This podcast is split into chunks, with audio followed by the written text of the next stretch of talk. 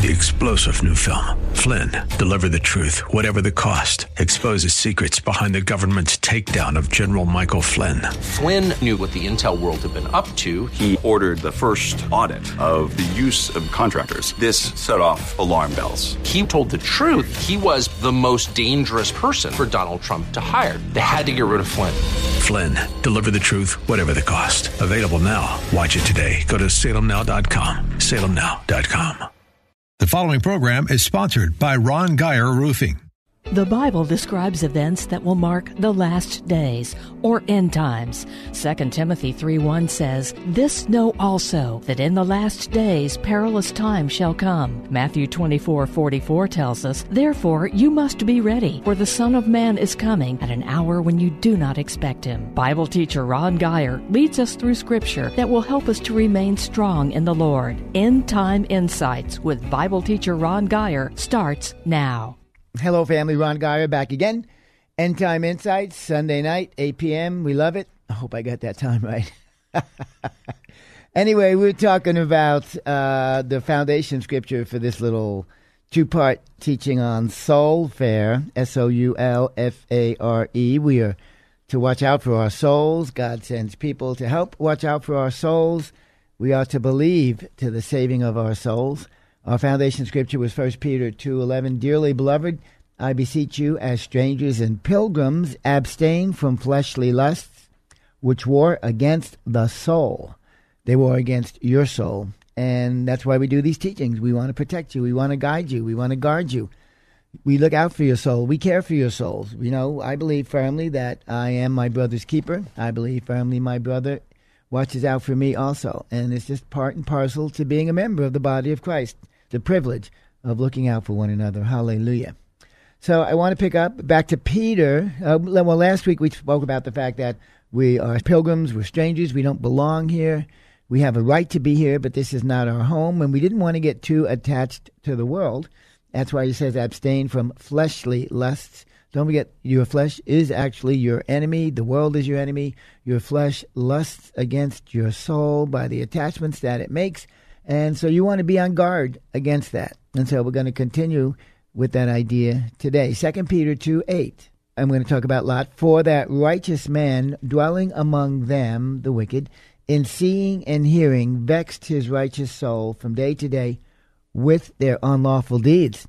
So uh, Lot was living in the midst of Sodom and Gomorrah. It was a wicked city. God destroyed it. And yet he lived in the midst, and his soul, the Bible says, his soul was vexed. A better translation would be his soul was tormented daily. His soul was tortured. That's what living in the midst of a crooked and perverse generation can do to you. Galatians calls this the present evil world. And us being righteous people, our souls are at risk in this. And I know in 2 Timothy 3, we talk about it all the time the last days, the behavior of mankind uh, they're just wicked, wicked people. They're reprobate people. They're evil people. They're fierce people.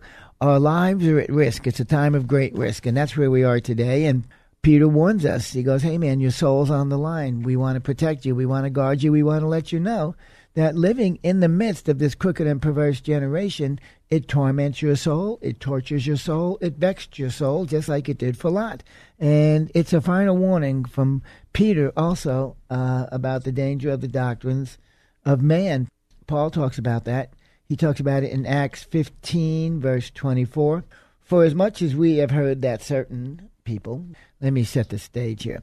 Uh, Jerusalem, the Jews, and they had people and they were winning the Gentiles. And so the, some of the Jews within the sect that had become Christians, they went out from Jerusalem and they started teaching things that Paul and the leadership did not say to teach. They weren't church doctrines.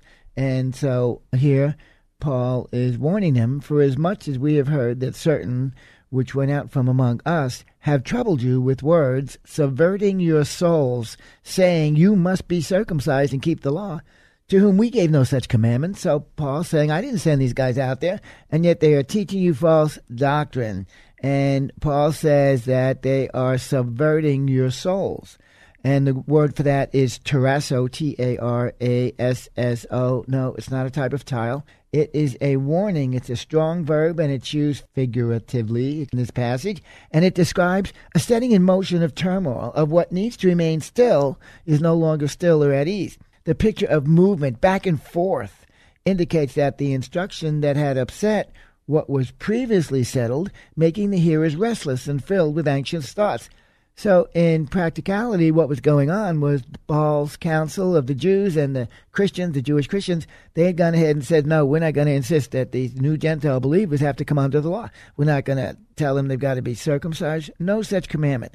And yet, there were others who came out from that Paul's council, and they were teaching this stuff, and it was unsettling to them. The word was subverting your souls, tarasso. It was creating confusion. It was creating doubt. It was taking them off the place of faith. And Andrews makes this comment that in this verse, tarasso is a present participle in the Greek language, which tells that the church was still disturbed over the false teaching that they were getting. The words of the false teachers had a negative impact on the church at Antioch. It caused them trouble. Legalism and false teaching will always be a burden to true believers. And so we see here, look at this, this is amazing. So we had Peter in 2 Peter uh, 2.11 telling them, abstain from fleshly lusts which war against the soul. Watch out for the attractions of the flesh which can destroy your soul. That's one danger. And now here we've got Paul telling the saints, Amen.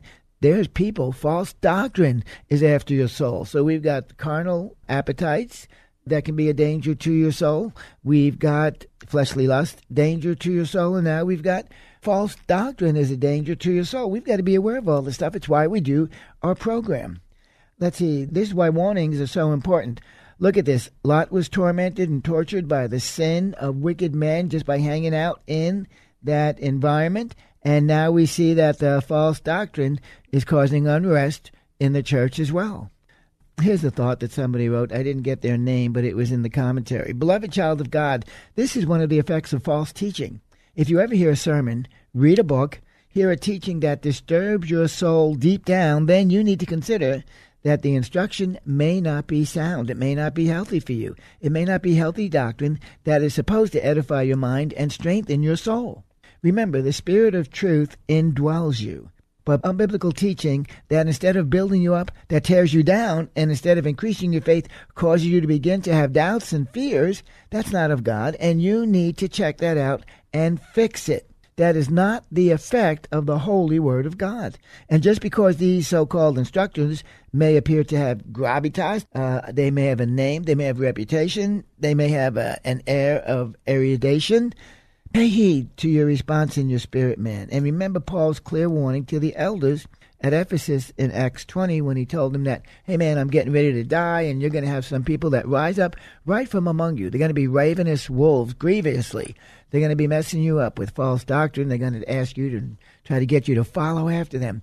Be so careful, saints. Heed the warnings in the Word of God. You know, I can testify to this personally about the the danger to your soul from false doctrine and false teaching. Uh, the last church that my wife and I attended, we've been gone about six months, maybe seven months, I don't know. The last church I attended, I experienced just such an incident. The pastor started promoting his opinion that God was not sovereign in the earth today. Now, I knew that as a Catholic that he was sovereign in the earth. I knew that was false. And yet, you know, okay, I hear it one time, maybe he was having a bad day. He presented God's sovereignty as the biggest lie or deception ever been perpetrated upon the church. He said it strongly. There was no question. He wasn't thinking out loud. He just made it as a truth that God is not sovereign in the earth today. I remember leaving the church that time, and I was quite disturbed by it, but I'm not a troublemaker. I figure I'd chew on it and go from there. I wasn't willing to give it too much thought at that time. Everybody screws up now and then. But then, when it was repeated on two other occasions, I kind of knew something was off and something was wrong. I did some research and I found out that a leader of the W Word of Faith movement, uh, he was promoting the same research, the same doctrine. I checked it out biblically and found where the error had come from. So one thing led to another, and finally, my wife and I, we were out of the church and denying the sovereignty of God in the earth. It was huge for me. It was a deal breaker. I had no business attending there. I thank the Lord that He gave unrest to my spirit. Uh, I got a check in my spirit that this was wrong. You know, and honestly, in my view, this is a doctrine of devils. I mean, I can think of nowhere else, I can think of no one else who stands to gain from such a teaching that God is not sovereign in the earth today other than Satan himself. It's this kind of doctrinal misreputation that should trouble your soul.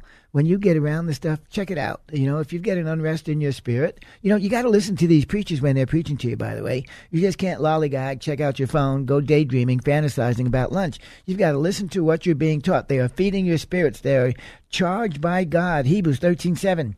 Obey them that have the rule over you and submit yourselves, for they watch out for your souls as they that must give an account that they may do it with joy and not with grief, for that is unprofitable for you. Your pastor, your Bible teachers, your home group leaders, they are watching out for your souls. Uh, as a husband, I'm watching out for the soul of my wife. My wife is watching out for the soul of me. As parents, you're watching out for the souls of your children. And you have got to make sure that you're doing a good job. God has appointed pastors and teachers to do that. That doesn't mean you don't watch out for your own soul. At the end of the day, it's just between me and God. It's just between you and God. They will have to give an account for your soul. I'm not sure how many pastors really get that. I'm not sure if they know that, if they get up in the pulpit and they're thinking about, okay, Lord, these are souls that you gave me to watch out for. They don't belong to you, Pastor. They are not your sheep. They are the sheep of God's pasture. They belong to God. You have been entrusted with an anointing, with a care for them that is representative of the love that God has for them. But you've got to make sure, guys, that they're watching out for you, and you got to check out their doctrines, make sure it's biblical, and you got to pray for them because they're not perfect either. But it's important that you take the lead in watching out for your own soul. That's on me. Hallelujah. So I wanted to go back. Uh, you know, okay, we gave you two more dangers to the soul. Don't forget your fleshly lust wars against the soul and false doctrine wars against your soul. First Peter one nine. This is a great scripture. This I love it. I love it. I love it. I couldn't wait to get here. Actually, there's another spot I couldn't wait. Actually, there's two more spots I couldn't wait to get to. It's all great, great stuff. The Word of God. I love it. You have got to learn not to fall in love with the Word of God. That means you have no control over your emotions. People say, Well, I fell in love with my husband. No, you didn't. You chose to love your husband. You are in control, not your emotions. Anyway, drifting. 1 Peter 1 9, receiving the end of your faith, even the salvation of your soul. That's a fabulous scripture. The purpose God gave you faith is defined right here. You have faith so that first and foremost, your soul can be saved. That's it. Nothing else. You can use it for other things, and we do, and we should. But right here, the end of your faith, the main goal of your faith, the main reason you have faith is to make sure that your soul is saved. You know, your soul can be saved. All other faith projects are secondary to this. Notice the salvation of one's soul also is an ongoing process. EHV translation, because you are receiving the goal of your faith, the salvation of your souls. So we just learned three things right there. Number one, your flesh fights against your soul. Your soul needs to be saved, and faith wins the day for your soul. Let me read it again. Receiving the end of your faith, even the salvation of your souls. I love this in Luke. We're going to see uh, Luke 22, 31 and 32. And the Lord said, Simon, Simon, behold, Satan has desired to have you, that he may sift you as wheat. But I have prayed for thee, that thy faith fail not, and when thou art converted, that you strengthen your brethren. There's a lot in there, and I love it. You know, Peter, Peter, Simon, Simon. Nobody got yelled at in the Bible more than Peter. Hallelujah. And it's no coincidence when I was growing up Catholic, I chose the confirmation name of Peter. I had a big mouth just like Peter. I was always talking when I should have been listening. I was always doing when I should have been watching. And no different than Peter. Here's Peter going ahead. Jesus is saying, Peter, bad times are coming. Hallelujah. Satan desires to sift you as wheat. Hallelujah. But I have prayed for you. And it's interesting to see how Jesus prayed. This is so fabulous. I mean, this is this is great. This is great. This is great. Jesus could have done anything. He could have killed the devil. He could have run him off. He could have cast him out. He could have fought the devil. He could have gotten angels on the scene. He could have corrected Peter. Didn't do any of that. He left Peter in the fight. What? Yes, he left Peter to fend for himself. But it's not that Jesus didn't do anything. He did what was needed. He left Peter to deal with this. But the one thing that Jesus did do, as always, was the one thing that Peter needed. And the one thing that Jesus did, what did he do, guys?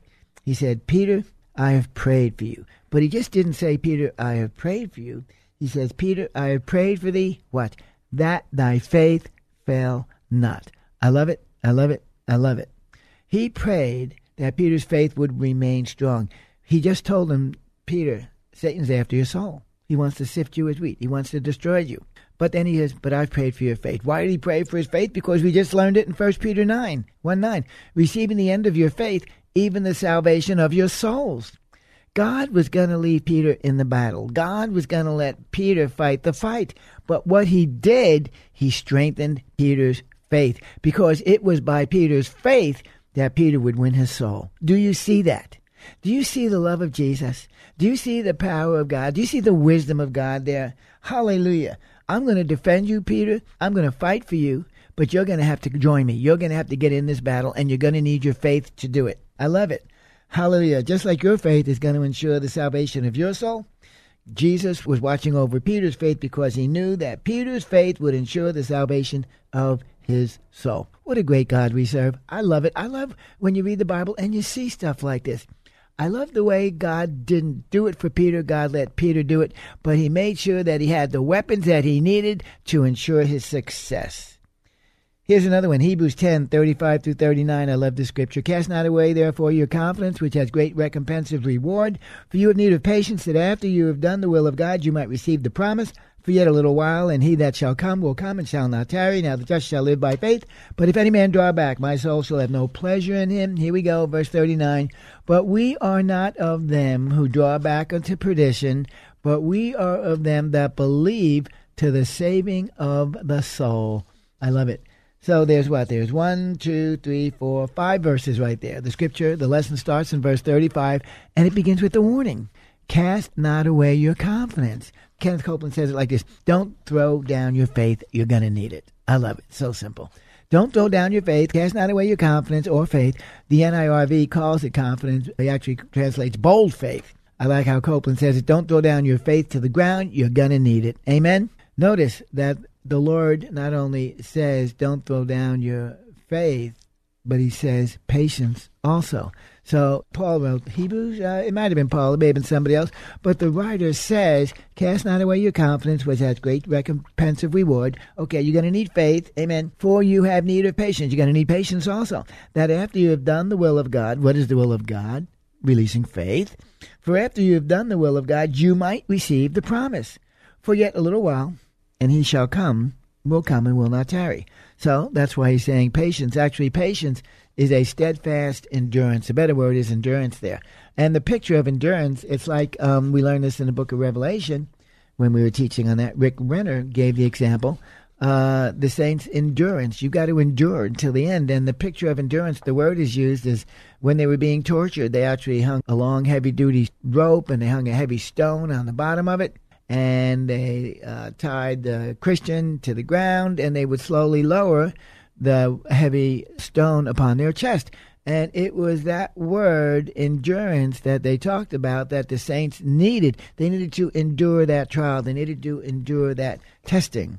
Hallelujah. And so uh, the writer is saying, okay, by faith and by patience, that you will endure until the end and for he that shall come shall come and shall not tarry, but my soul shall have no pleasure in him. But we are not those who draw back into perdition. We are them that believe to the saving of our souls.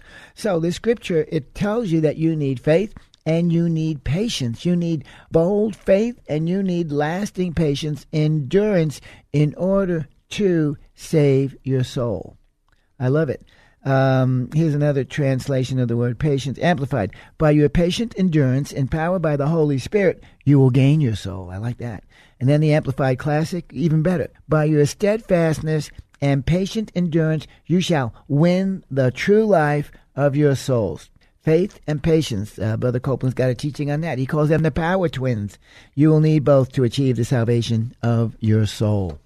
I want to talk about uh, also uh, what James has to say about it. I love it. You go to different chapters, different writers, and they all have something to contribute to the salvation of your soul. James 1.21, Wherefore lay apart all filthiness and superfluity of naughtiness, wickedness, and receive with meekness the engrafted word, okay, which is able to save your soul. I love it. As in everything, once again, the Word is our answer. The Word is our deliverer.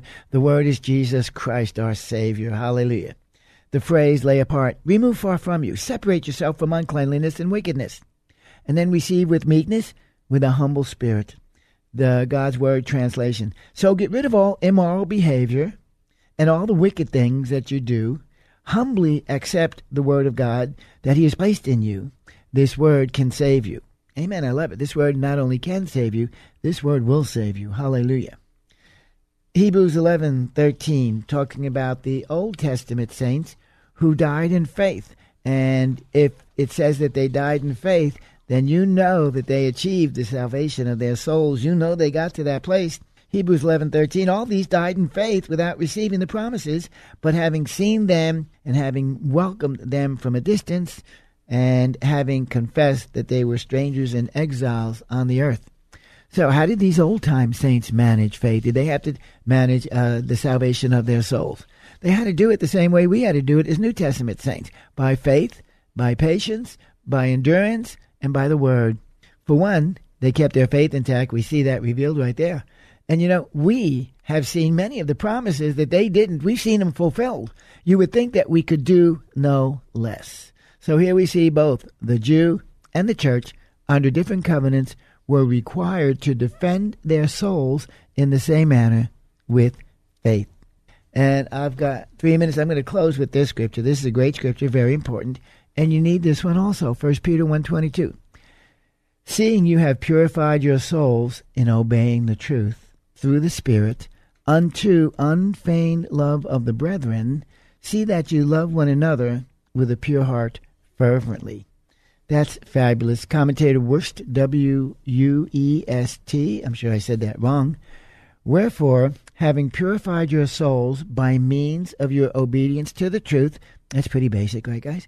Wherefore, having purified your souls by means of your obedience to the truth, resulting in not an assumed, but a genuine affection and fondness for the brethren, an affection and fondness that springs from your hearts by reason of the pleasure that you take in them. This is so beautiful. From the heart, love each other with an intense reciprocal love that springs from your hearts because of your estimation of the preciousness of the brethren and which is divinely self sacrificial in its essence. Let me translate that. Hallelujah. Seeing you have purified your souls and obeying the truth through the Spirit. Number one, the Holy Spirit is the one that does the purification of your soul. Okay? And once again, James, it's the Word of God which is able to save your soul. And so you're studying the Word of God, you're reading the Word of God, you're obeying the Word of God, and the Holy Spirit gives you revelation knowledge. This is what it means. This is what it does. It produces love in you, whereby you are able to go ahead and love the people of God unconditionally. Remember, we sing the song, They will know that we are Christians by our love for one another.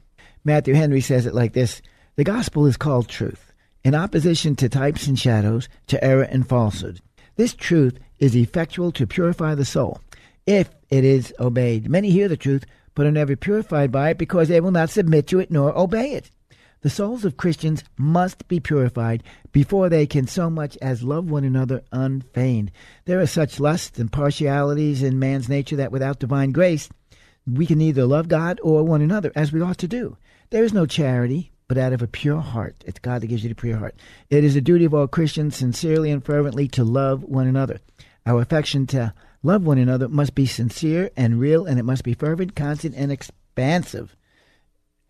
I'm going to write this now. Your soul, it's the love chamber of the Holy Ghost. Your purified soul is the vehicle, the transportation mechanism by which Father God can reach others. But purity must be maintained in order to do this. Purification like just about everything else in the Bible, is a daily, ongoing process. Your soul needs maintenance. Obeying the truth is the required maintenance. Loving others for God is the evidence that you are succeeding. Your soul is like a finely tuned vehicle. It runs on obedience to truth, and its destination is loving others. Our souls should be like finely tuned instruments of love. It's where we win in life. It's where we function for God. The level of our knowledge of the Word, the level of our obedience to these truths will manifest and tell the world the true depth of our relationship with the Lord Jesus Christ. Thank you for joining us for End Time Insights with Ron Geyer. Listen again next Sunday night at 8 on 100.7 The Word, where faith comes by hearing. You can also listen to the podcast of this program by going to kkht.com. If you would like to contact Ron, email him at gospelguy at comcast.net.